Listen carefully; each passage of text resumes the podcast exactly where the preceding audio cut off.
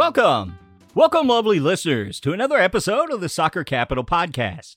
I'm your host, Mike Turner, and joining me in our Southern Illinois studios is a man who's rather upset that St. Louis City did not accept the $6.43 he scrounged up to get the sponsorship for the stadium called the Soccer Capital. It's our producer, Mason. Truly devastating, but Otherwise, I'm doing good. I've got half of a week old 40 and I'm ready to talk some footy. He's done his preparation for this show, we can tell. And also joining us uh, from his uh, state of the art podcast studio in a cave somewhere in St. Louis County, it's Sean Campbell. How you doing today, Sean? Ah, you know, I'm feeling pretty good today. It's been a rough weekend, had a bit of a stuffy nose, but I'm feeling better now kind of staying in the in the cold cave with that that cross breeze, constant 50 degrees, kind of gets to you a little bit. Had a caving in the nasal caverns. you can't just say those things and expect me, you know, when I'm trying to drink something and expect me to not spit it out. you just don't get lost back there in the sinus cavities. Anyway, that's enough of that silliness because we got a big show ahead of you. We've got to talk some big St. Louis City news. We've got MLS action starting up in a week and a half, so we're going to do a preview this week of the Eastern Conference, and CONCACAF Champions League is starting up. Uh, we're recording this on a Tuesday afternoon. It starts tonight, so we're a little behind the leg on this, but it's the first round. Yeah, we'll get excited later on in the show. First of all, while you're listening, if you haven't already, please go ahead and uh, reach up and hit that subscribe button on your podcaster of choice. And if you got to take a moment to rate and review the show, it really helps us out. And we'll start off right away with the big news. St. Louis City had a big announcement at 10 a.m. today on their YouTube channel, and they announced the new s- sponsor of the stadium. It's Centene, and they come up with the name Centene Stadium, which is, you know, a nice, bland, safe corporate name that seems to come straight out of committee yeah, some real bold, brave, creative choices being made. Bold but strategy, Cotton. yeah, we'll see how it works out for him. But it, it's the name of a stadium. It was pretty much always going to be like that, right? Yeah, it's going to be. And the name of the stadium in these matters doesn't matter as much as how big was the check. And I don't mean big like those golf, you know, winning a golf tournament checks. I mean, how many zeros are at the end? And it must have been a lot because reports are out that uh, Centene signed up for a 15 year commitment on this, which is kind of long for what is essentially a marketing decision made by the corporation. Uh, given that uh, Centene's former CEO had uh, made threats that they were going to move the uh, headquarters out of St. Louis. Uh, this is a big commitment from the corporation for the club. It's important in the North American professional sports structure to get that monies coming in from such uh, advertising rights as you can sell, and a stadium is about as big as it gets because every time they have a game, every time they're on TV, that's advertising for Centene. So, but we've got it. Uh, Centene Stadium. I'm looking forward to announcers that say yeah, we're coming to you from St. Louis City SC Centene Stadium and see how how smoothly they get that out. we love a tongue twister, don't we, folks? Oh, yeah. Uh, but Centene makes sense. Um, uh, it got um, kind of leaked uh, the night before um, that Centene was going to be the sponsor, and I think that my take on it was that it wasn't really surprising. Um, Centene seemed to have made moves into that kind of sponsorship sponsoring the training arena in West County for the Blues a couple of years ago. Um, but that does dash my hopes of having both either an enterprise center too, which yeah. I thought would be a funny idea, or the worst possible idea, THF Realty, Stan Kroenke's company, sponsoring oh. the stadium. I was kind of hoping it'd be Imo's, and then we could call the stadium the Square without compare. Square Beyond oh, compare you, Philistine. so good. I know that so well too, and I spoke it wrong. No, the soccer capital would have been the best. I'm sure of it. Yeah, but they turned down my offer. Yeah, you, I didn't have enough zeros. Yeah, didn't have enough zeros. Did you not get the eight? Check. Did you not get the 18 zeros I put at the front for you to, eh, you know, you know, make it more zeros? They didn't say what side the zeros had to be on.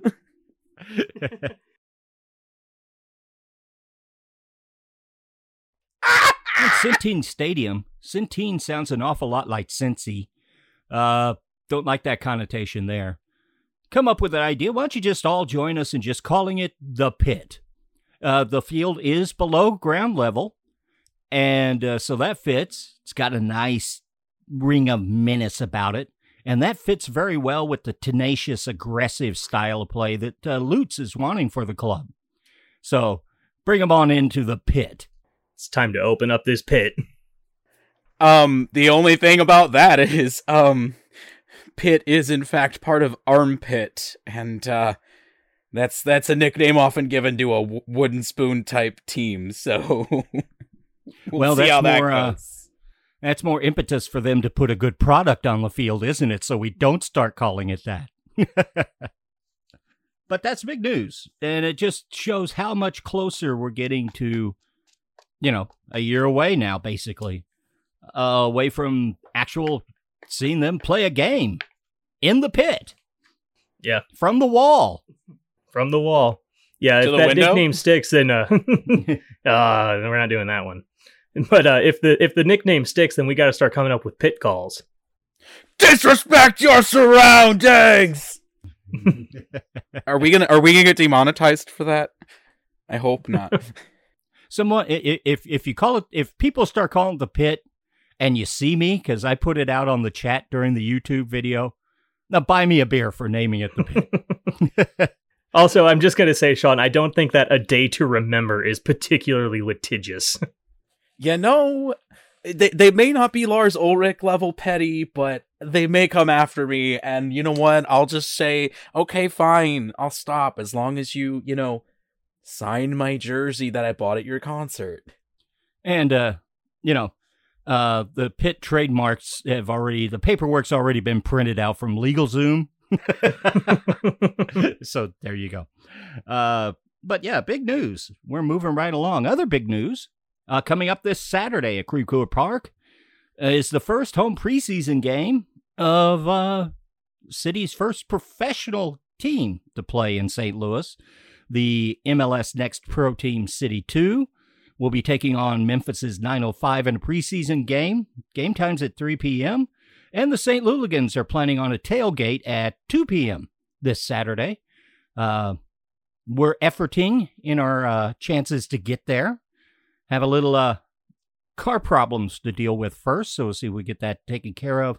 Otherwise, we'll be out there to meet everyone and love to see you. So if you see me in my silly hat, come up and say hi and shake my hand. We really appreciate it. uh, marking down our RSVP as a maybe, but hopefully we will get to see you there. I'm marking mine as a probably maybe, and to make me easier to spot, I will be wearing my trademark beers jersey. Or maybe I might wear my A Day to Remember jersey in case I get served with a cease and desist letter right there at the game. that would be fun. Perhaps you bring a mask as well. They play our halftime show every game. Every home game, they show up and play the halftime show. Introducing the halftime show to every MLS game would be a nightmare. So Centene Stadium posed a 15-year commitment for the naming rights, and you're a probably maybe for a preseason tailgate. See who has commitment issues here. Didn't have enough zeros. yeah. Nobody nobody's put in a bid for our appearance fee. How many beers can they pay me to show up? Because that would be the number I'm looking for. I can hear him out there right now going, "How many beers uh, does it take for you not to show up?" Uh, how many zeros can you add on to it? I don't care if I'm there or not. Just send me beer. but enough of this silliness. Let's move on. We got a big show. We've uh, decided to tackle MLS previews with the Eastern Conference this week. Next week, we'll do the Western Conference. Each one of us took a few teams, broke it down with what's in, what's out, what's new, and what to expect. And uh, we're going to go through that see how all this goes. We actually made some picks, but of course, making picks on progno- prognostications on MLS is a fool's game. But we'll play that game because we're a bunch of fools.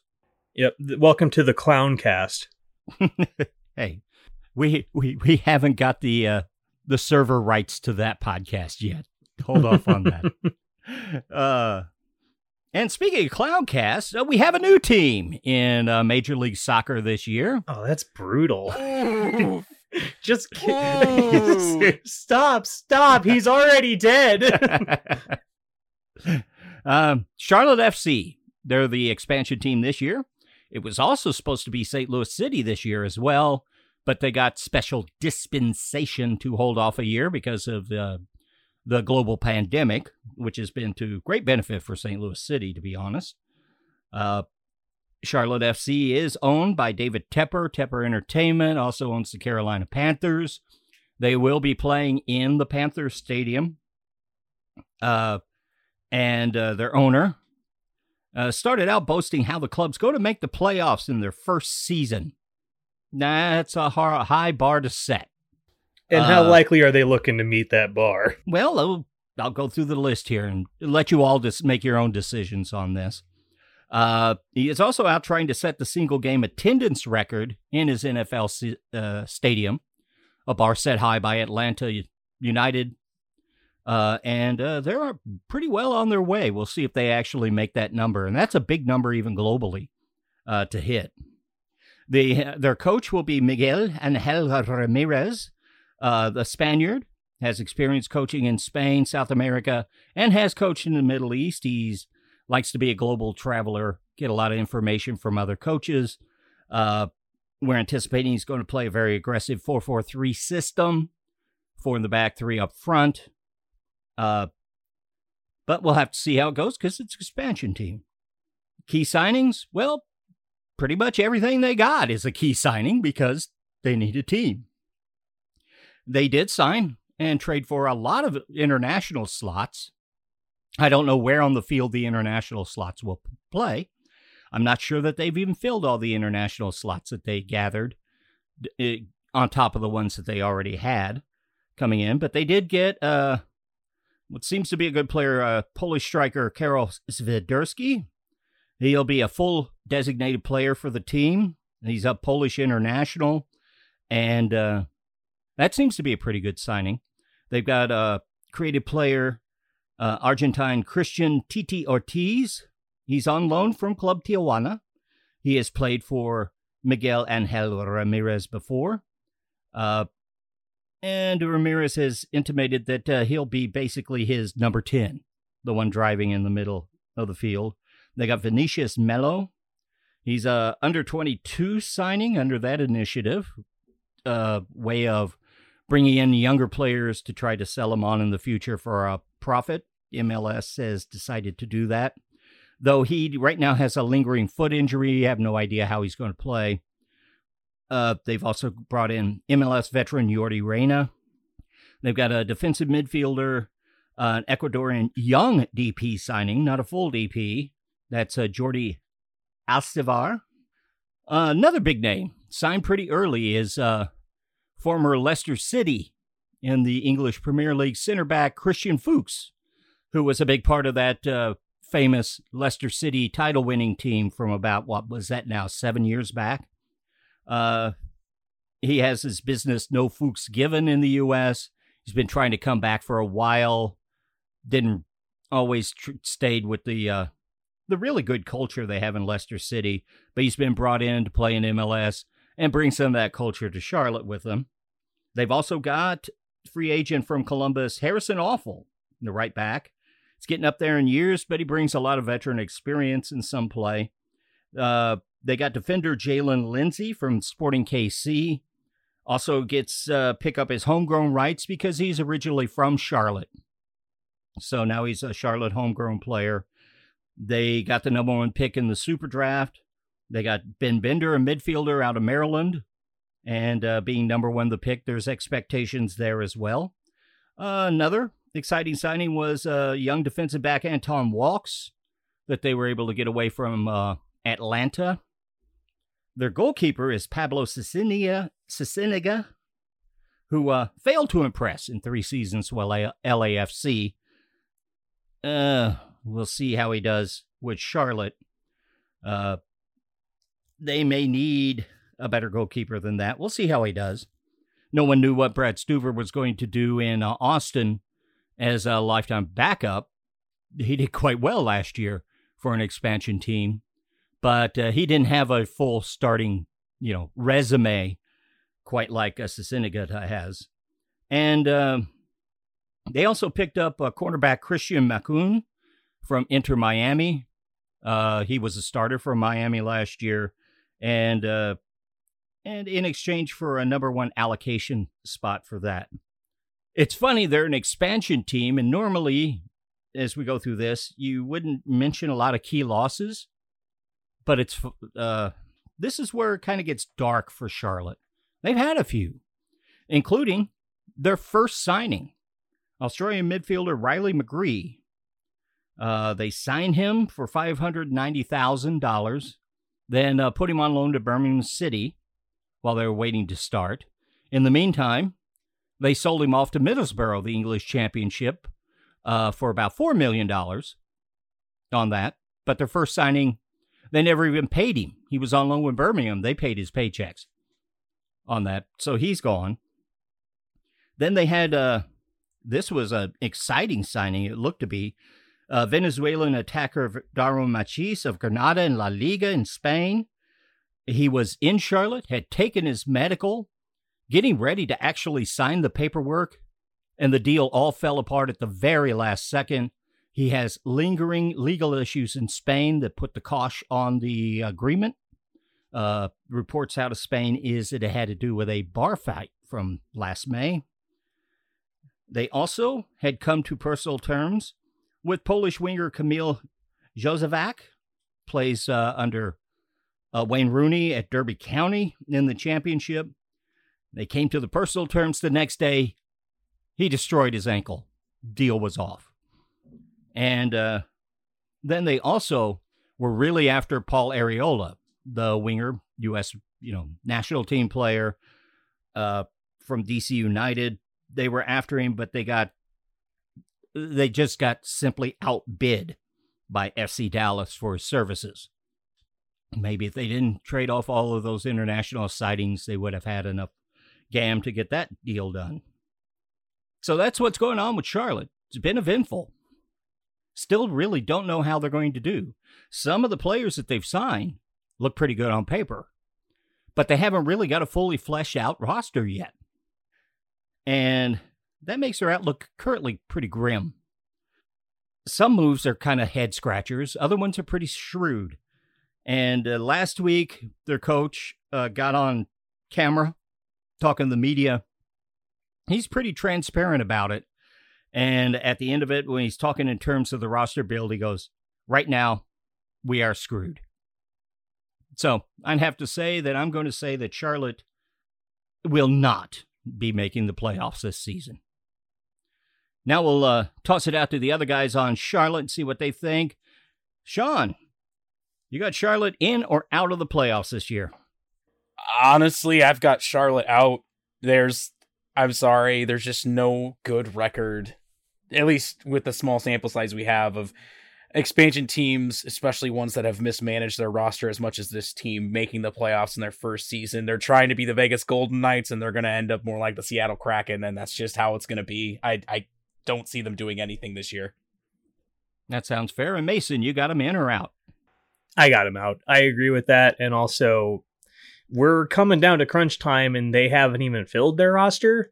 That's not a good sign. That's pretty ominous. I don't like the looks of that uh, very bold predictions from the owner that I do not think are going to be met. There's talent here. They could gel, but I don't see them making it. All right, moving on. Sean Campbell's got our next team. He's going to review the sh- Supporter Shield winners, New England Revolution. Tell us about them, Sean. What we look forward to this year? Well, let's see what what can we say about the Revolution that hasn't already be already been said. Um, we've already talked about a lot of their transfers. Key ins, we've got they brought in Sebastian Lletget, they brought in Omar Gonzalez in the back, and they brought in Jozy just recently up front. Um, three pretty recognizable names, all U.S. men's national team players at one time or another, or still currently, you know, not counting Jozy out, but I'm counting Jozy out. Um, but the more importantly is the key players they lost. Um, They lost Tajon Buchanan. They lost Teal Bunbury, which he was more of a depth player at this point, and then Scott Caldwell. Also, all three of them transferred out and they're already gone. Um, Matt Turner, of course, has agreed on paper to a summer transfer to Arsenal to ride the Pine Pony. Um, but we'll see how he can help the team. If he can help them get a good start, that'd be uh, definitely a good thing. Um, looking at this year and the lineup they have, the three most important players that I can think of are going to be Gil, Bou, and Buksa, just like they were last year. Um, and then any and all depth players. Because uh, last year they had a great home record. Uh, it was 12, 3, and 2. That's wins, draws, and losses, not wins, loss, draw. Uh, total of 39 points. Uh, they lost some real talent, like I said, but they did bring in a couple of serviceable replacements, but not true like for like can can really meet that level. Um, they ended up getting hardware this year, which is always good to put something in the silverware case. But looking forward to next year, I say look for a lot of the same, just not as dominant. Uh, I could see them pushing for the Shield this year. I could see them. I, I definitely think they're going to win the Eastern Conference again. But ultimately, I think the Shield's going out west, especially with them losing their number one backstopper to, you know, as he jumps across the pond halfway through the season. And I, I don't think they win the championship again, but they're going to make a deep playoff run. But that Shield's going west. Yeah, I agree with you on that. And uh, what do you got, Mason? In or out for New England? Kind of easy question. Yeah, Revs are in. Um, but also, I think Sean hit the nail on the head. They're just not going to be nearly as dominant. But I don't think that they're going to slip so far as to be out of contention. That would be that would be crazy. that'd be crazy. I'm not crazy either. I'll be pining for the old uh, crayon flag uh, logo, but they replaced it with a pretty good one. Yeah, they're in. They're not going to be nearly as good. They got losses. They could lose Buksa in the summer transfer window as well. See how that affects them. But they brought in Jozy; They'll be fine. Yeah. And uh, the uh, the New England Pabst Blue Ribbons yes. with their new crest. And moving right along, uh, Mason, producer Mason's going to catch us up with our uh, MLS Cup winners, New York City FC. Yes, New York City FC. Uh, not a lot going on here. Um, a lot of hot stove around Tati, Tati Castellanos, but they turned down his move to River Plate. They are holding on to. They are holding firm on him until they get the fifteen million dollar option that they are waiting for which I think that they will eventually get. But at the moment, we've got Tati there, and they've got a lot of depth there. Players in, uh, they got Thiago Martins uh, from Yokohama F. Marinos in Japan. Signed him through 2025 as a designated player, a DP. Uh, uh, details of the contract are unknown, at least last time I looked. But uh, yeah, that's good. That's a good signing. Uh, Jesus Medina, uh, is off to CSKA Moscow. He was underwhelming. They just kind of declined his option and off he went. Um, and then James Sands is on loan to Rangers, Boo Rangers, but we we knew that was happening, and yeah, uh, that's it for for NYCFC. You're defending champs. Not a lot of moves, and you know even like even in when they sell on Tati, which I think they likely will do, there's a lot of depth on this team. I've got them going for a deep run into the playoffs again. So I that means they're in. Yeah, yeah, yeah. Be silly to count them out. Uh, I've got to say that uh, yeah, even if uh, Tate Castellanos, keep in mind the Brazilian window uh, and Palmeiras can still come in until April for him, but I expect that to be in summer. He leaves. They've got Santi Rodriguez there. They've got Talles Magno. They've got talent to replace him. The whole plan is to sell him. They're in. They're going to be good. What do you got, Sean? Oh, as far as NYCFC goes, yeah, no, they're they're definitely in. Um, I, am going a bit bold. I don't think they finished as high as they did, but I that you know I could be wrong, but they're definitely making the playoffs. Um, that that depth is going to be really tested really hard this year with them playing in multiple competitions, especially with the Open Cup coming back. Uh, but they're in, and I could see them making another deep run, even if they do lose Tati in this summer window. So, are are you predicting that they don't they don't land fourth in the conference, or are you predicting they don't go back to back? Uh, both actually. Uh, I I think they may be uh an away t- an away game first round, and they could still make a deep run, but I don't think they go back to back either. But that's all pending on if Tati leaves in the summer window.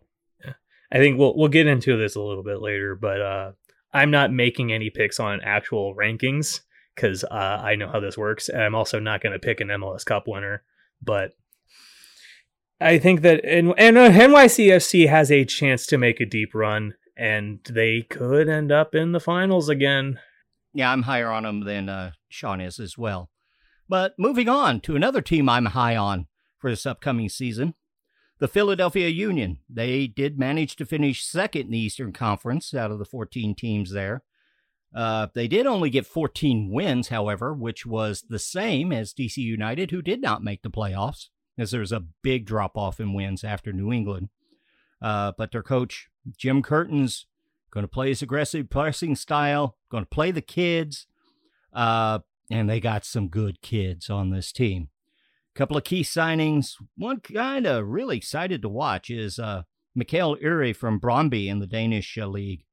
He's a Danish international, signed for Philadelphia's club record of 2.8 million in world football. That seems almost ridiculous for a club record. Uh, he won the Danish Superliga Golden Boot last season and was the league player of the year. Man, there is there's a lot of goals in those feet for a guy coming in for just 2.8 million. And uh, then you've also got another striker. This is an interesting one. They picked up uh, Julian Carranza from Miami, 21 year old young DP. Uh, Miami, of course, they got all that shenanigans in the front office, had to shed a bunch of payroll. Uh, this is interesting. This is a loan to Philadelphia. Philadelphia has an option to buy. That means they could get a young DP that signed for $6 million initially into the league for just the MLS monopoly money, for some allocation money. That's big. Uh, he hasn't been that good, but he's still very young. And quite frankly, Miami was a damn mess for the two years he was there. And since he's a young DP, this is only a $200,000 salary cap this season for Philadelphia. That's really low. This is interesting. I want to see how it plays out. See if he's actually any good because he didn't show that with Miami. They did have a couple of uh, key losses, but they replaced one of them. Kacper Przybyłko, the striker, was traded to Chicago for 1.5 1.15 million in GAM. Uh, just this week, uh, they traded off uh, midfielder Jamiro Monteiro, Monteiro uh, to San Jose. Up front, 250k in GAM, uh, international roster spot, and 200,000k in GAM for performances next year. If he hits those performances, it's essentially about $700,000. It's a pretty good trade. Uh, Monteiro could come to a, a long term agreement with Philadelphia. It seemed like he's a little unhappy with the club. Uh, San Jose can use him, and this free up spots for these young players, these wonderful young midfielders that uh, Philadelphia has. And their names are Paxton Aaronson, Jack McGlynn, and Quinn Sullivan. These are good young players. We'll see if they get transferred in the summer window out. I wouldn't be surprised. Another one that could be is a young player, Kai Wagner, who was quite good for him last year. Jack Elliott's back, Andre Blake, Alejandro Bedoya. There's a good team here without a lot of changes. And I actually do, on paper, think Uhre's going to be better than Przybyłko. Uh, so my outlook is they're, they're going to be there at the end of the season. I think they're going to get a home playoff spot. Uh, I think Uhre's going to be a steal. I think the kids are going to really develop under Curtin in the system. The big question is are they going to end up selling these kids off in the middle of the season to Europe, who's going to be looking for a nice, cheap, talented uh, youngsters from America that's all the hot thing in world football right now? That could uh, change the prospects for Philadelphia. But I've got them certainly in. I'm high on Philadelphia this season. What do you think about Philadelphia, Sean?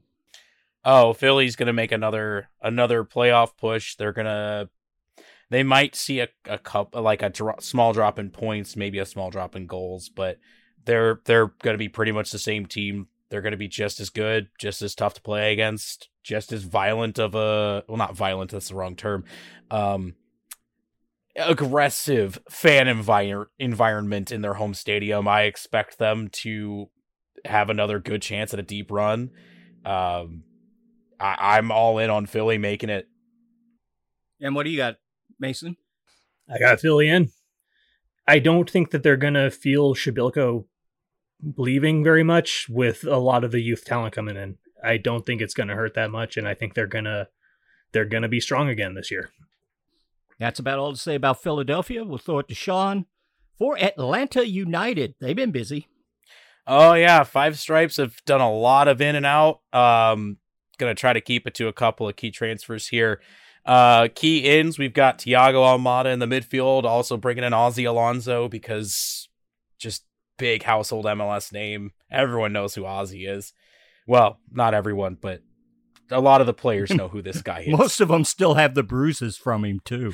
That's also true.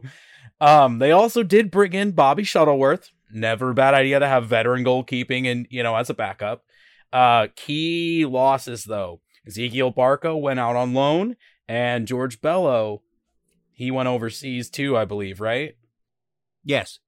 Yeah. Okay. I was just making sure. I wanted to make sure my facts were were straight this time. Um, but looking forward to next season. Um, key players we need to look at is Almada, the new the most important new signing. Um, see how he plays if he can get that that link up going and making sure that the attack is is strong.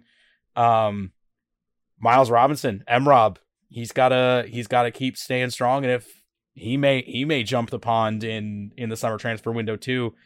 But uh, at the end of the day, key key component is always going to be your your striker, and as long as Josef Martinez can keep putting balls in the back of the net, you're gonna you're gonna be doing pretty well. I mean, last season they had a bit of a rough start. They looked a little inconsistent at times. They made a good run down the stretch, but you know that was also after making a big coaching change, and they were still playing the same system. So might look a little different this coming year because they just brought in Almada and Alonso. Um, they, the midfield looks a little bit stronger, but at the same time, it looks like they're going to be switching to a bit more of a four-three-three instead of a back three. They had a back three the entire, almost the entirety of last year, but with this back four, um, and Pineda, the new coach, um, oh, what was his first name? Gonzalo. Yes, thank you, thank you. Uh, Gonzalo Pineda coming in, uh, having a full preseason to look at this team, try try different formations, try different people in different places if they need to. Um, at the end of the day, I see that goal differential going positive. Uh, with that midfield linking up pretty well between the back line and the forwards, you're going to get a lot more. You're going to get a lot more quality service to Josef Martinez, and I think he might put in a Golden Boot campaign yet again. Um, I think they have a chance to make it deep.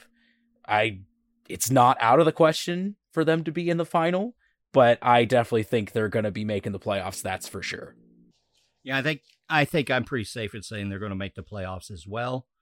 Uh, can almost say Barco is a addition by subtraction, the way he would often put his head down and just ruin scoring chances on transition. And I've got him in the playoffs pretty soundly. And Josef has got that year back after the ACL that it takes to get your strength and your belief that the knee's going to hold up. I look for him to have a much bigger year this year. How about you, Mason? You got him in or out? I have got them in. Perennial contenders. Josef Martinez is going to continue to do Josef Martinez things. And yeah, I uh we saw a bounce back season last year. I think it's going to continue. Yeah, and they're never afraid to spend Arthur Blank's money there, are they? No. So next up, it's fitting after we do Atlanta. Let's go with their big rivals in MLS, Orlando. What can you tell us about Orlando, Mason? Orlando. They beat CF Montreal decision day and then were bounced in the first round. First round exits. Uh big ins, uh, Cesar Araújo, um, the first U22 initiative signing for the club, uh, reportedly $2 million transfer fee uh, coming out of Uruguay. Uh, through 2024, that's going to be a big one for them. Um, Facundo Torres from Uruguay, uh, from yeah, from Uruguay also, nine million in transfers through 2025. So a couple of big, big money signings there. And then we got Ercan Kara, who they got from uh, Rapid Vienna out of Austria. Now they signed him for 800,000 and then he got injured in the first preseason game. I just checked and at the time of time of recording, uh, a day ago, he said that he is hoping to be recovered by the start of the season from the ankle injury that he sustained. But that could be uh, interesting if if he's not back and able because two big players that Orlando lost uh, were Nani to Venezia after they declined his option, and Dike going to West Brom for 9.5 million those are two big hitters that Orlando had that they don't have anymore. And uh, yeah, they they lost a lot of other players out of just going out of contract or declining options. Um, but those are the two big ones that stood out to me. Um, I have got Orlando out. I don't know if the players that they've brought in are gonna be enough to make up for what they lost. What do you think, Sean, with Orlando? We're getting into uh, iffy places now for some of these teams. Oh, when it comes to Orlando, they've they've just lost way too much and didn't bring in nearly enough. Uh, I don't see them making the playoffs uh, at at all. Not even not even well, maybe I'm not gonna say not even close, but they're it won't they won't make it to decision day. We'll put it that way. I myself, even though they also lost Cash Mueller, Chris Mueller off the team on a free, uh, I'm big on Facundo Torres. So I've got him. I got him just getting into the playoffs on decision day over a couple of teams that I'm now kind of wishing I'd put over them. But uh, I've got him in. But I'm not unanimous on that. We're finally getting some dissent. Yeah. Yeah, I've got I've got Orlando as a bubble team but I've got him out. And moving along to another bubble team from last year is DC United. Finished eighth in the conference, just missed the playoffs. Uh, they did have 14 wins, as mentioned earlier, the same as second place uh, Philadelphia, and basically second place in wins in the Eastern Conference last year. But they didn't get the draws like Nashville and some of the others when they lost. They lost. Uh, so they didn't make the playoffs. Their coach is Hernando Losada, plays a, I've got written down here, a very aggressive 3 4 2 1. I think I'm underselling how aggressive his teams play. They just play nutso football. And it caused them problems. The early season, everybody was out with uh, soft tissue injuries. And then at the end of the season, they just ran out of gas somewhere in the middle there, they played very good football. So if they can get in shape and uh, and know the style of play, maybe they can do better. Eh, we'll see. Some of their key signings, big one is probably Brad Smith from Seattle. 750,000 in uh, GAM. Seattle gets to keep the 10% sell-on fee. And this is a replacement for Kevin Paredes, who uh, took the transfer, was sold to uh, VFL Wolfsburg for 7.35 million. Uh, DC United even getting into selling players, which is a big thing. Uh, Brad Smith is a big pickup, good pickup for them to replace him. Uh, that was a good trade, and pretty good trade from Seattle. We'll find out next week. Uh, cornerback, uh, excuse me, center back, Brendan Hines Ike on loan from Belgian side KV Korjic, I'll say. He was quite good last season while on loan, uh, but his season got cut short by injury. He's now signed. They brought in Ecuadorian striker Michael Estrada. He's a loan from Toluca in Liga MX. He has 17 goals in 66 appearances, and he came to DC looking for playing time. So he needs playing time. He still had 17 goals and 66 appearances for Toluca. They picked up Hayden Sargis from Sacramento Republic of the USL. And uh, I mentioned a homegrown player, uh, Theodore Ku Di, Di Pietro. Mostly I mention him because he goes by the name Teddy KDP.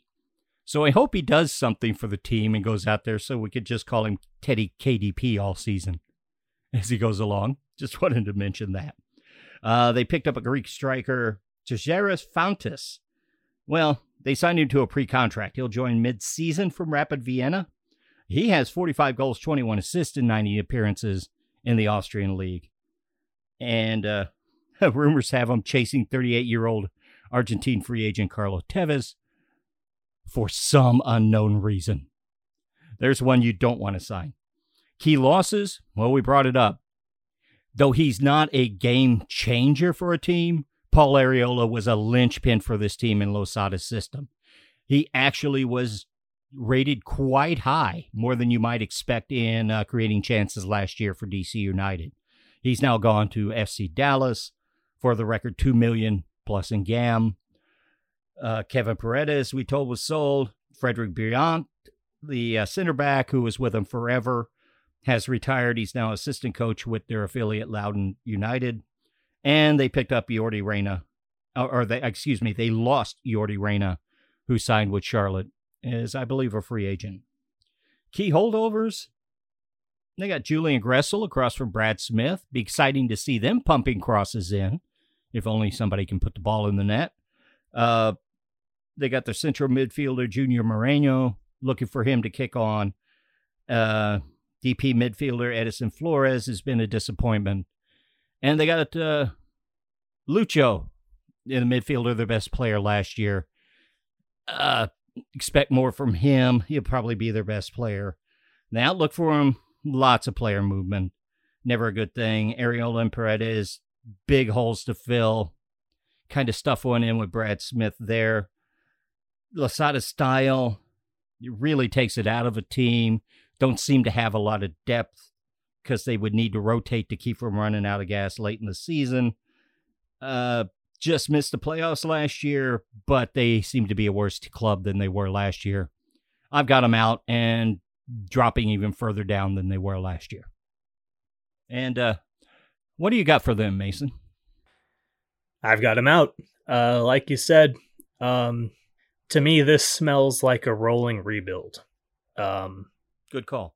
Yeah, it, they're they're dropping some veterans who are talented, but they can get rid of for high money, and bringing in new players. It um, without dropping the entire court and going completely to ground. Uh, yeah, I don't think that they're. I a, a bubble might even be optimistic. I they're not at, they're not making it. And what do you think, Sean? I went back and forth on them for quite a while uh, just based purely off of where they ended up placing last year because they were in that fight on decision day. Um, but I ended up having them squeak it in. They're they're squeaking in on the last spot. I wouldn't be surprised if they lost out on decision day, but I've I've got them making it in. I think with the guys they brought in, um, they've got enough younger players that they should be able to make up for that over the course of a season. Pro, you know, provided the guys that are key to your formation don't go out. But I've I've got them making it. And uh, Estrada, the pickup from uh, Toluca, if he kicks on and he can score with being fed by Brad Smith and Julian Gressel, that could change the scope of the whole season. Oh yeah, one hundred percent. It'll it'll be fun when the season's over and we look back at these predictions. and it, will be sad. It always is. always is. and speaking of sad for the last few seasons, but perhaps a ray of sunshine in a northernly clime. Sean Campbell's going to talk about the Chicago Fire. Yeah, we're definitely going to see a bit of a uh, bit of an uptick in Chicago in my book. Uh, we've got a couple of key signings here. They brought in Xherdan Shaqiri, big name overseas, coming in, still what, 30 years old now? He's still got a few years left, and that's going to be very important in that midfield. They brought in Kacper Przybyłko from the Union. That's great because they just lost Stojanovic and Beric, so they're going to be hurting for goals like they weren't before. Um, they did they did lose Bobby Shuttleworth in net, but you know, looking forward to this year, the key players are going to be Shaqiri, Przybyłko, and Slonina. Uh, Slonina is going to have to step up at net uh, if they're going to have any chance of of not letting up as many goals as they had. They they're hoping hoping they're not going to be as Swiss cheese as before and just be more of uh hey, here's a jar with a slight hole on the side. Um but looking at last season, it it pretty much was another failed year for Chicago. They've had what 10 years out of last 12 they haven't made the playoffs. They did not look good defensively. They had an absolutely god awful start. They couldn't recover even if they had any good stretches down the run. But uh, I do have to say I respect you Chicago Fire fans like nothing else for sticking with the team through as rough of a patch as you've had. But again, things are in fact looking up. Um, because of those new signings, you brought a new head coach with uh, Ezra Hendrickson. He's looking to be using some type of a 4 2 3 1, which is going to be very interesting. If you've got those two holding mids, it lets your wing backs fly up a little bit faster. Uh, let Shaqiri slide in the middle and just kind of roam around there, do his his magic in the midfield. Uh, Przybyłko added to the offense gives you another another solid choice up front. Um, the goal differential is going to go up. You're going to see it in the positive. And again, if Slonina can keep up being a solid back, backstop that got him called into camp, that's going to be really good. Um, I'm looking forward to not a lot of possession, but quick counters, exciting passes. There's going to be some absolute golazos along the way for sure. And as far as playoffs go, if if we get max production out of everybody that's on that team, I could see them making it. But it's just I, if i'm being absolutely realistic it's another miss this year for you guys but it's not out of the question and i don't know about you but i'd much rather have the excitement of a good stretch run and then just barely missing out on by like a point or two on decision day than just being like well hope we don't get the spoon again or hope we don't get the spoon this year. Uh but here's the hope when you guys get that playoff berth soon because damn if nothing else you fans deserve it And Tio Luis deserves it. our our correspondence buddy. Shout out to Tio Luis. What do you got on Chicago this year, Mason? I got him out, but like Sean said, it's really looking up. Um, it it looks like a big improvement from the last couple of years where they have just been dire, just really stuck in the mud. Um, I guess finally the third time around the rebrand worked out, and um, yeah, uh, I I think that they're out. I don't think they're going to make the playoffs this year, but I think that they are going to improve quite a bit on the table, and we could sh- we could see them in the playoffs in the next couple of years. I'm pretty high on them. Couple of concerns. Shaqiri's played a lot between his club and uh, and internationally he hasn't had a break. Will he have the steam to play the whole season at a high, high level? Might have to manage his limits. And uh, Gabriel Slonina, they may very well have to sell him in the summer when somebody comes in for a a young international goalkeeper that good and that young.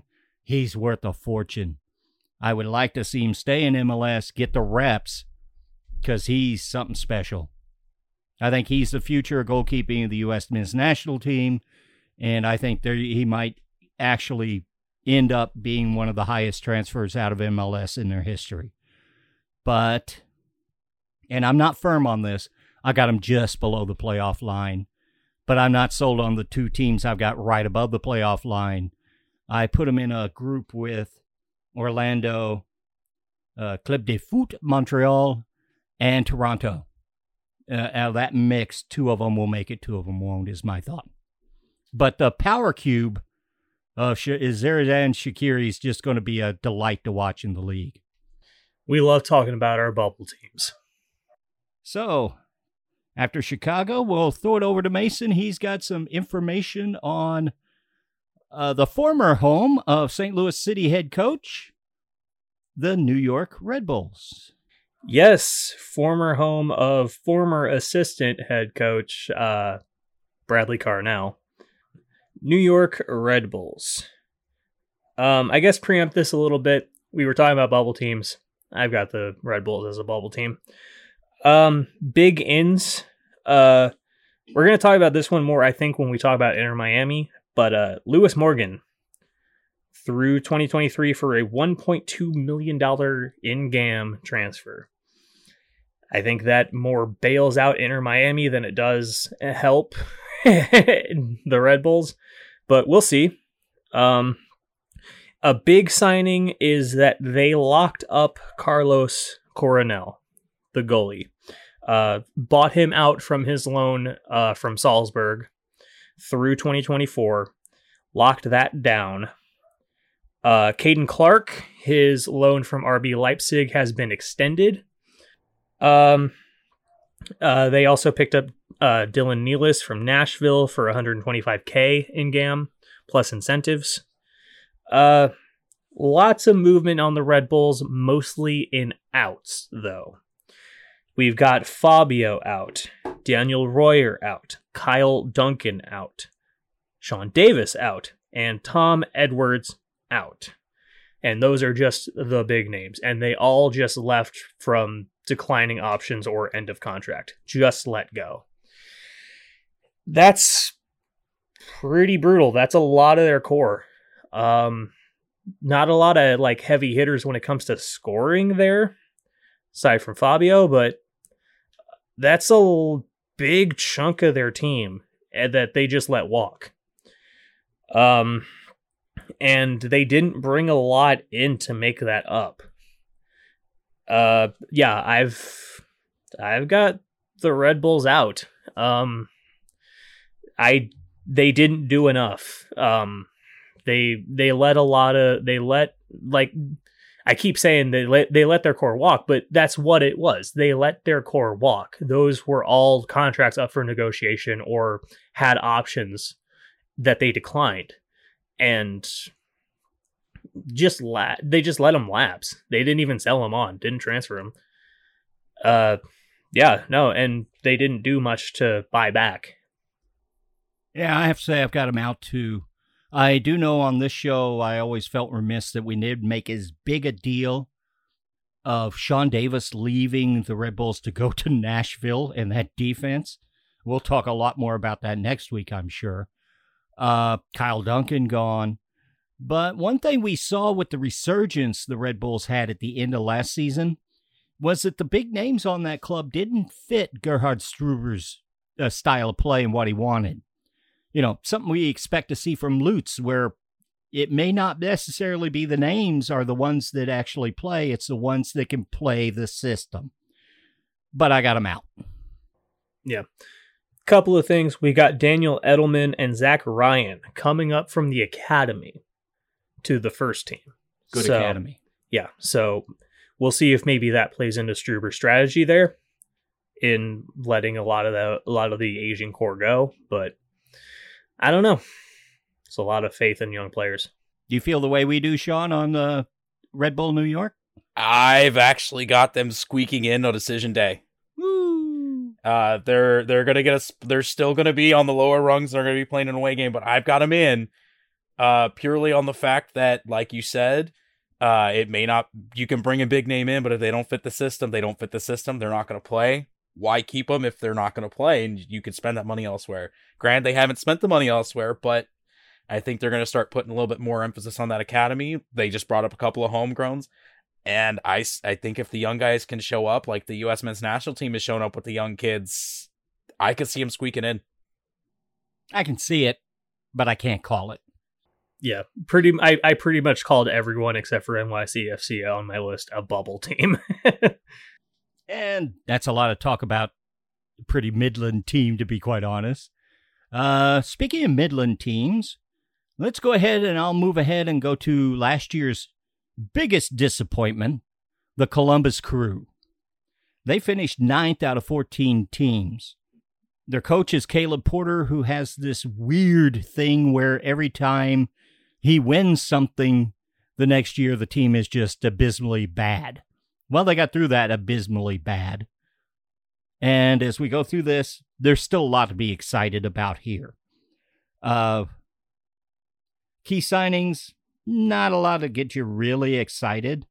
Uh, they picked up a winger, Yaw Yeboah, Ghanaian international. The wingers were awful for the crew last year. You know, if he's just, you know, replacement uh, range, like they say in baseball, it'd probably be a an improvement for them. They got a center back, Milos Degenek, big guy. Uh, free agent last year with Red Star Belgrade.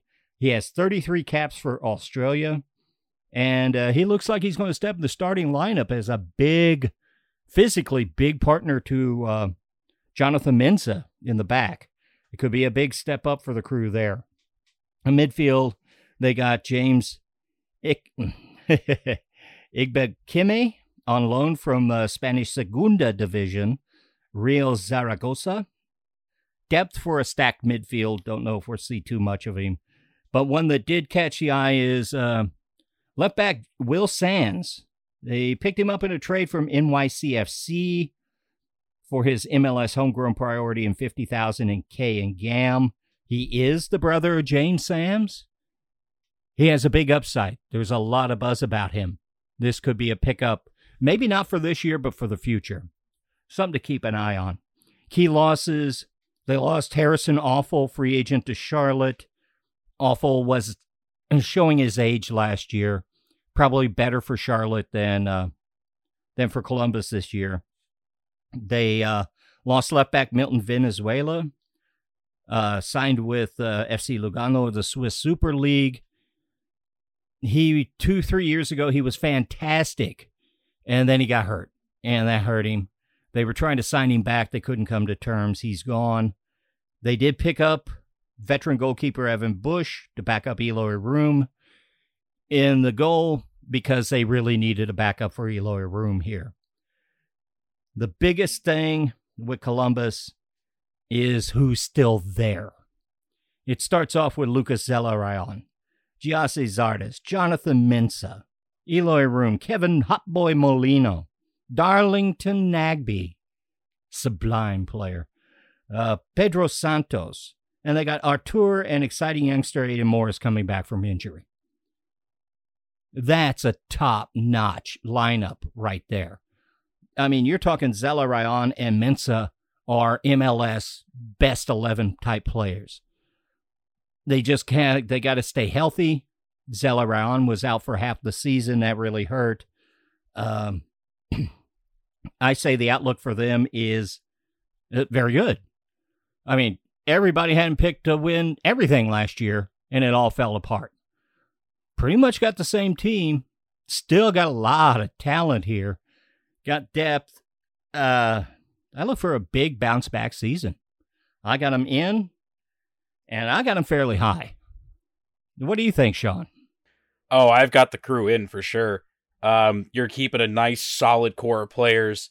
Um, yeah, you lost some names that were important, but at the same time, you look at last year, they had a disappointing year, but they also came up against the absolute monstrosity that was the Revolution, the absolute stalwart that is Nashville, and they're not even in the conference anymore. Um, and the Union just being the Union, you're gonna play if you play them multiple times in a year, you you might win one of those, but I I think they have a bounce back year with especially with Nashville being gone. Um, I think a lot of these guys step back up to what we know they can play, and I've got them in. What are you thinking, Mason? I've got them in. You ride you ride the Caleb Porter cycle. They didn't make it last year, so they're poised to make it this year. Uh, Zardes, Nagbe, Zelarayan, they're all still there. They're all still playing well. Uh, Zelarayan's back.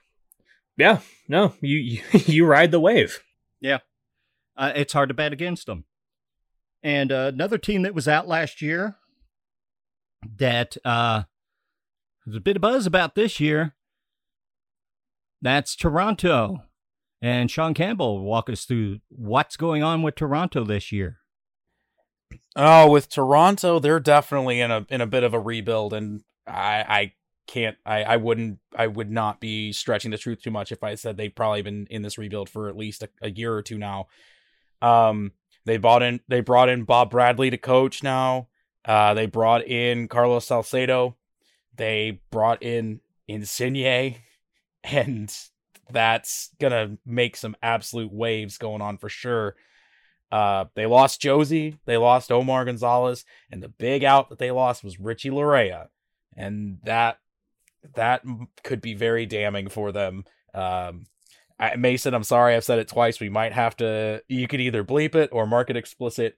But uh, Salcedo, Insigne, and the young youngin Akinola, if those three can step up, I, I think we might see some improvement from Toronto.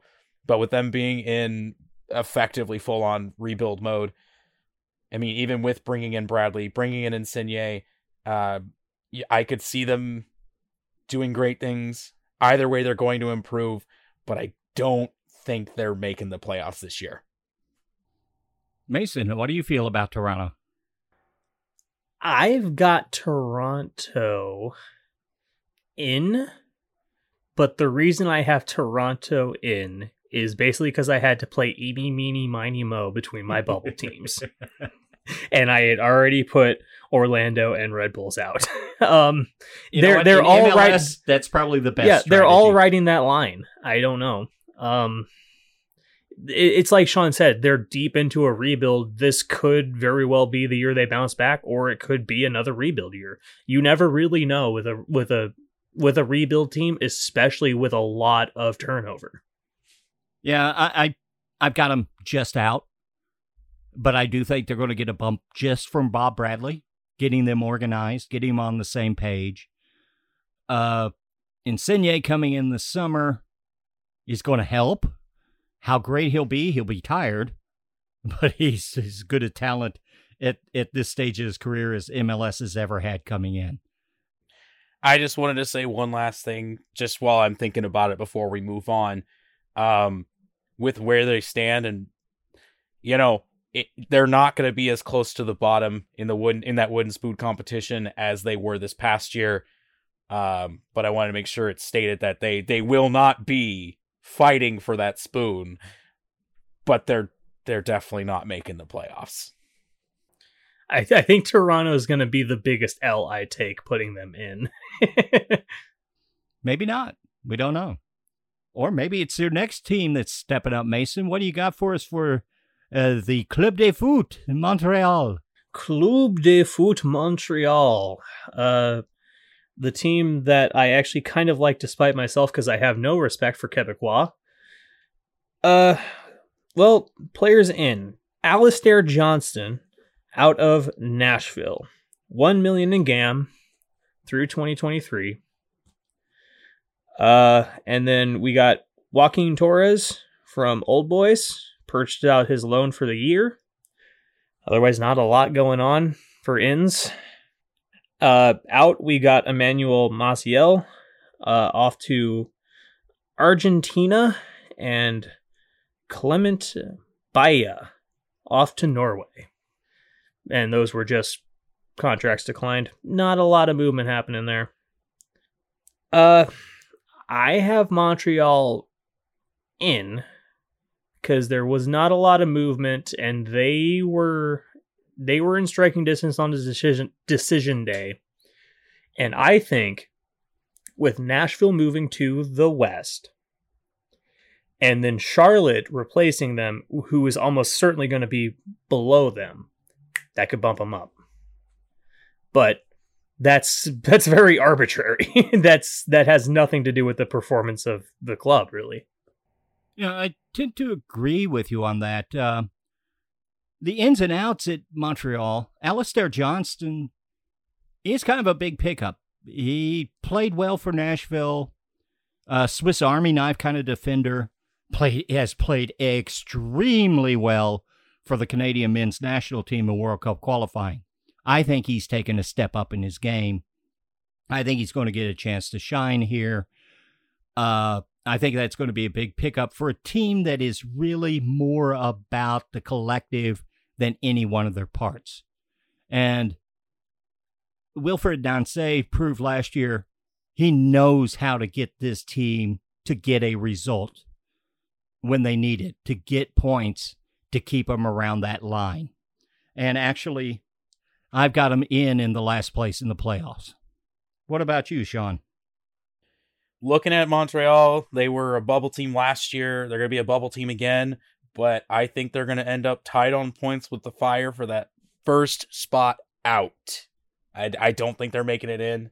Um, they brought in some good players, but I, again, I I just see it being more of the same, and so they're going to be just just barely on the outside looking in. And it could be their uh, trip to CONCACAF Champions League wears them out to keep them out. It could be that final line. Agreed. Well could be, which we'll talk about later. And again, adding in that U.S. Open Cup to everyone's schedule this year is going to also put another un you know unseen strain we didn't see last year on everyone's depth, and you're going to have to get some production from your homegrowns and some younger players. If Montreal wins the U.S. Open Cup, that'll make news but they very well could win the Canadian Cup. yes, they did last year. Forget I forget I said that. forget I said that.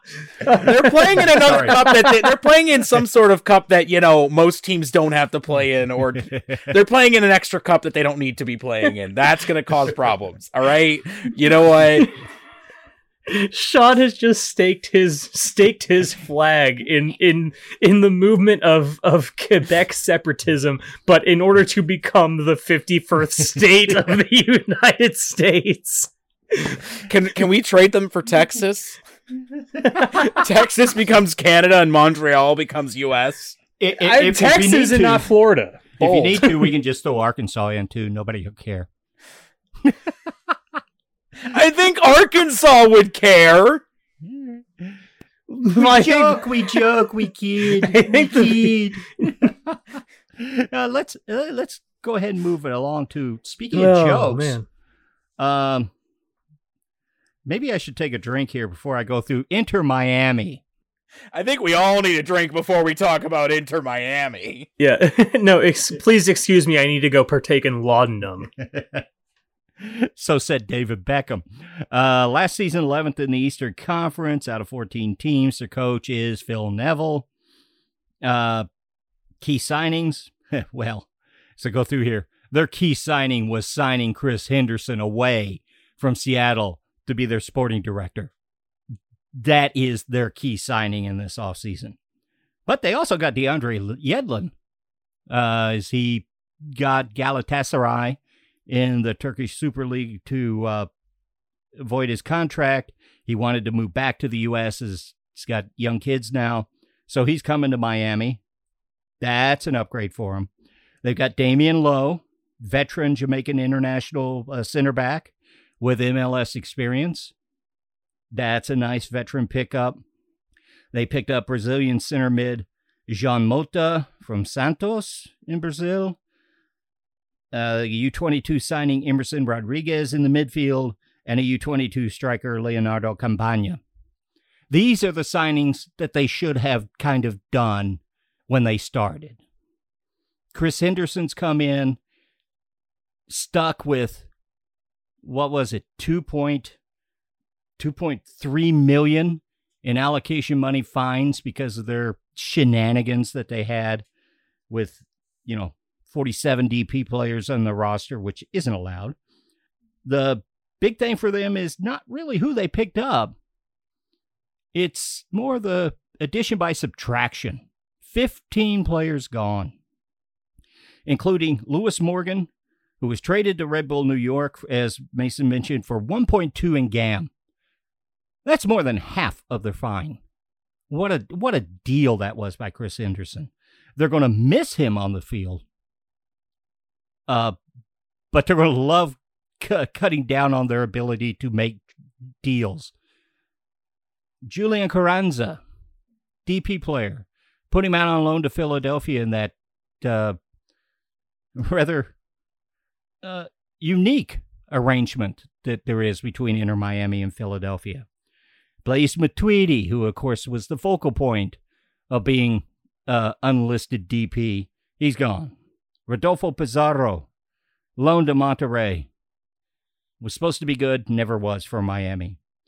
They had to get rid of Leandro, Leandro Gonzalez Pirez. He's off to River Plate. It seems like everything in the offseason this year seems to be either going to River Plate or coming from River Plate. Or trying to go to River Plate. And if not, you got Nico Figal going to Boca Juniors. So there you go. Uh, Ryan Shawcross retired. Never too soon. Christian Makoun traded to Charlotte. And then MLS great, the legend Federico Higuain retired. Key holdovers, the most important one is not Gonzalo Higuain, it's Gregore in the midfield. He's not going to do a lot in the attack, but he is a shut-down defensive midfielder. And Robbie Robinson's still there, former Superdraft number one pick striker, still only 23 with some promise. Uh, maybe he kicks on with a better team around a younger, hungrier team. And that's really the outlook for Miami. I rate this as a really great offseason as they shed a lot of baggage and start rebuilding. Is it going to matter on the field this year? Probably not. Will it matter on the field in the next two, three years? I think the rebuild has been greatly hastened with what the work Chris Henderson has done this year. You know, they may not be that good or have results, but they're going to be a lot more interesting to watch and probably a lot more interested in the play on the field. So that's a that's a big pickup in the offseason for a team like this, but definitely out of the playoffs. What do you think, Sean? Oh, this is definitely going to be what I'm going to call a gel year for them. Um, you make that many drastic changes to your roster, regardless of what you had to do because of constraints. You know, you're going to end up changing your starting eleven. You're going to changing your your processes that you're going through when you're just in training. It's going to take some time to gel, and I think it's going to take them a whole year. I've got them out, but they're going to look a little bit more exciting. That's 100% agreed. Uh, but I think it's going to take them a year or two to really be worth anything on the field as far as playoff appearances go. And Mason? Well, they're out, but uh, we've talked about this before. This is quite a deft rebuild from a, quite frankly, gross mismanagement of the club prior to this. Uh, a lot of these moves were made very smartly in order to try and recover as best they could from basically the, like what they incurred from from being mismanaged those years. It seems surprising to say that a club this early should like or rather a club this young should be going through a rebuild but that's exactly what it is through no part of the roster but because of management uh front office. Uh but it seems to be being handled pretty well. Um, no, there will not be effects on the table this year. Absolutely not. Because this is the year where those penalties come into effect, and this is trying to kind of buffet those.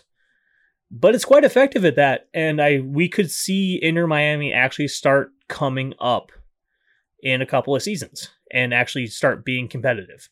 This is not that year, though. Yeah, key word for them is mitigation. They're mitigating losses. They feel almost like a second expansion team uh, because they're rebuilding the roster. It should have been done the first time, utilizing tools like U22, loans, things like that. They got DeAndre Yedlin to come back. Nice pickup.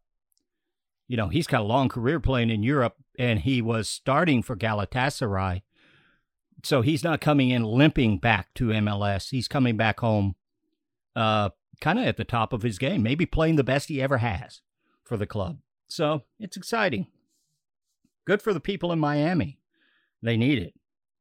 Speaking of fan base that needs something good, we'll wrap up the Eastern Conference with Sean Campbell in Cincinnati.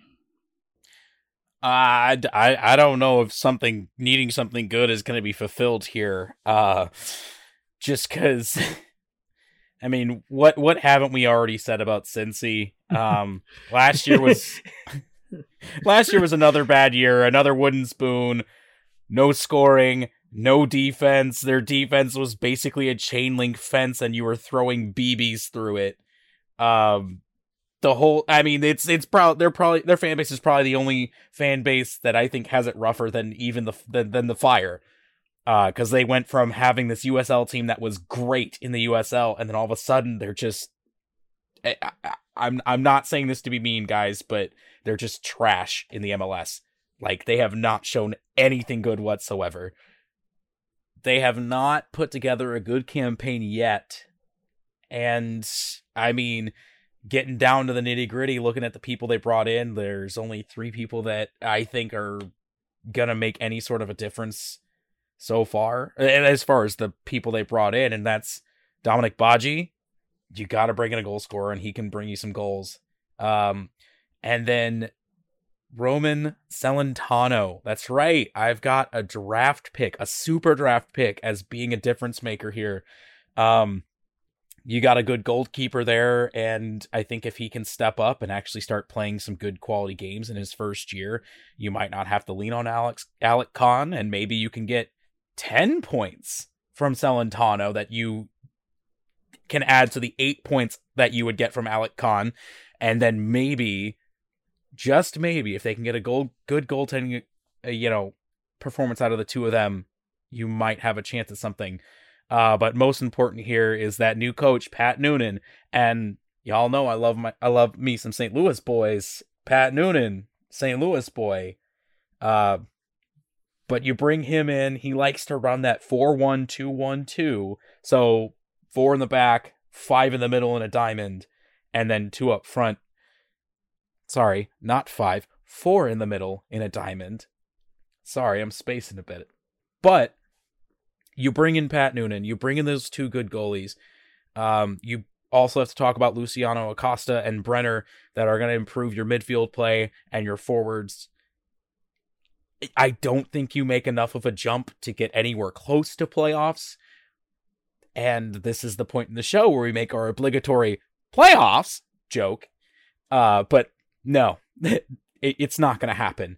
Um, I I do think though that see that not Seattle. Why did I say Seattle? I do think though that Charlotte does not get the wooden spoon this year.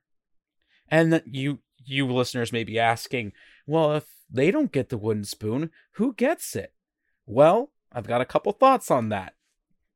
Out of spite, I'm going to say I hope it's the Sounders, obviously. But in reality, we have to see how it all shakes down at the end of the day. But, you know, a couple things come to mind Texas, some other team that has a T word in their name, um, or maybe we get a new expansion curse.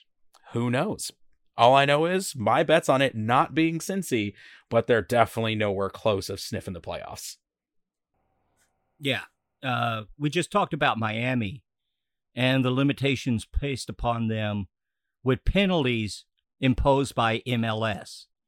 Cincinnati's also working with perhaps even more hamstrung with penalties that were self imposed. They never had a plan. Something came up. They just threw money at it, usually in the wrong spot.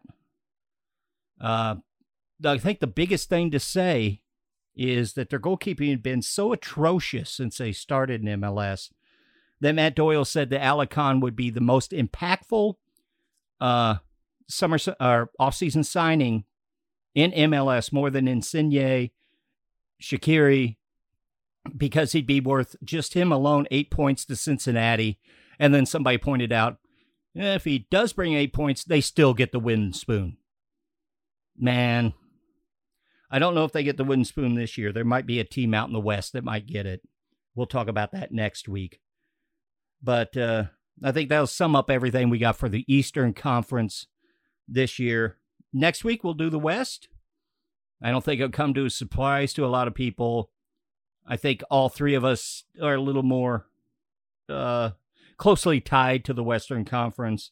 I know my decades of imposed neutrality have left me watching the Western Conference more for the so many years. Of course, this is the last season of that being that imposed neutrality. Next year, I get somebody to really root for. And that wraps up our look at the Eastern Conference of MLS for the upcoming season. And next, we're going to take a quick look at the CONCACAF Champions League. So, CONCACAF Champions League kicks off. Actually, this is on Tuesday. We're recording, kicks off tonight. So, when you listen, there will be two finals that we don't know about as we speak. But uh, give a little preview of what to expect from CCL here in the round of 16. There's five MLS teams in the round of 16. Uh, you also have uh, four Liga MX teams in. What's notable about the Liga MX teams is they've only got one of the four big heavy hitters. There's no Club America in this year's tournament, no Tigres, no Monterrey. Chivas isn't here. There's a lot of them that aren't here. Only Cruz Azul of the heavy hitters is here. That being said, does that mean MLS has a chance to win? Well, what have we learned? No, CCL stands for MLS's disappointment. They never seem to get over the line. Maybe this year, maybe not. New England and CF Montreal are on the the side of the bracket with all of the uh, Liga MX clubs. Seattle, uh, Colorado, and NYCFC only have Leon in their side of the bracket. Uh, you got Pumas, Santos Laguna, and uh, Cruz Azul, plus Costa Rica's uh, Saprissa are all in the one side with New England. New England's also got some losses. You know, Supporter Shield doesn't look like they're really set up for a big run here. And with the bracket, Seattle is the one set up to have to play Leon if both teams get through here in the round of 16. Ooh, the wouldn't be CCL with a without a lot of concafiness going on.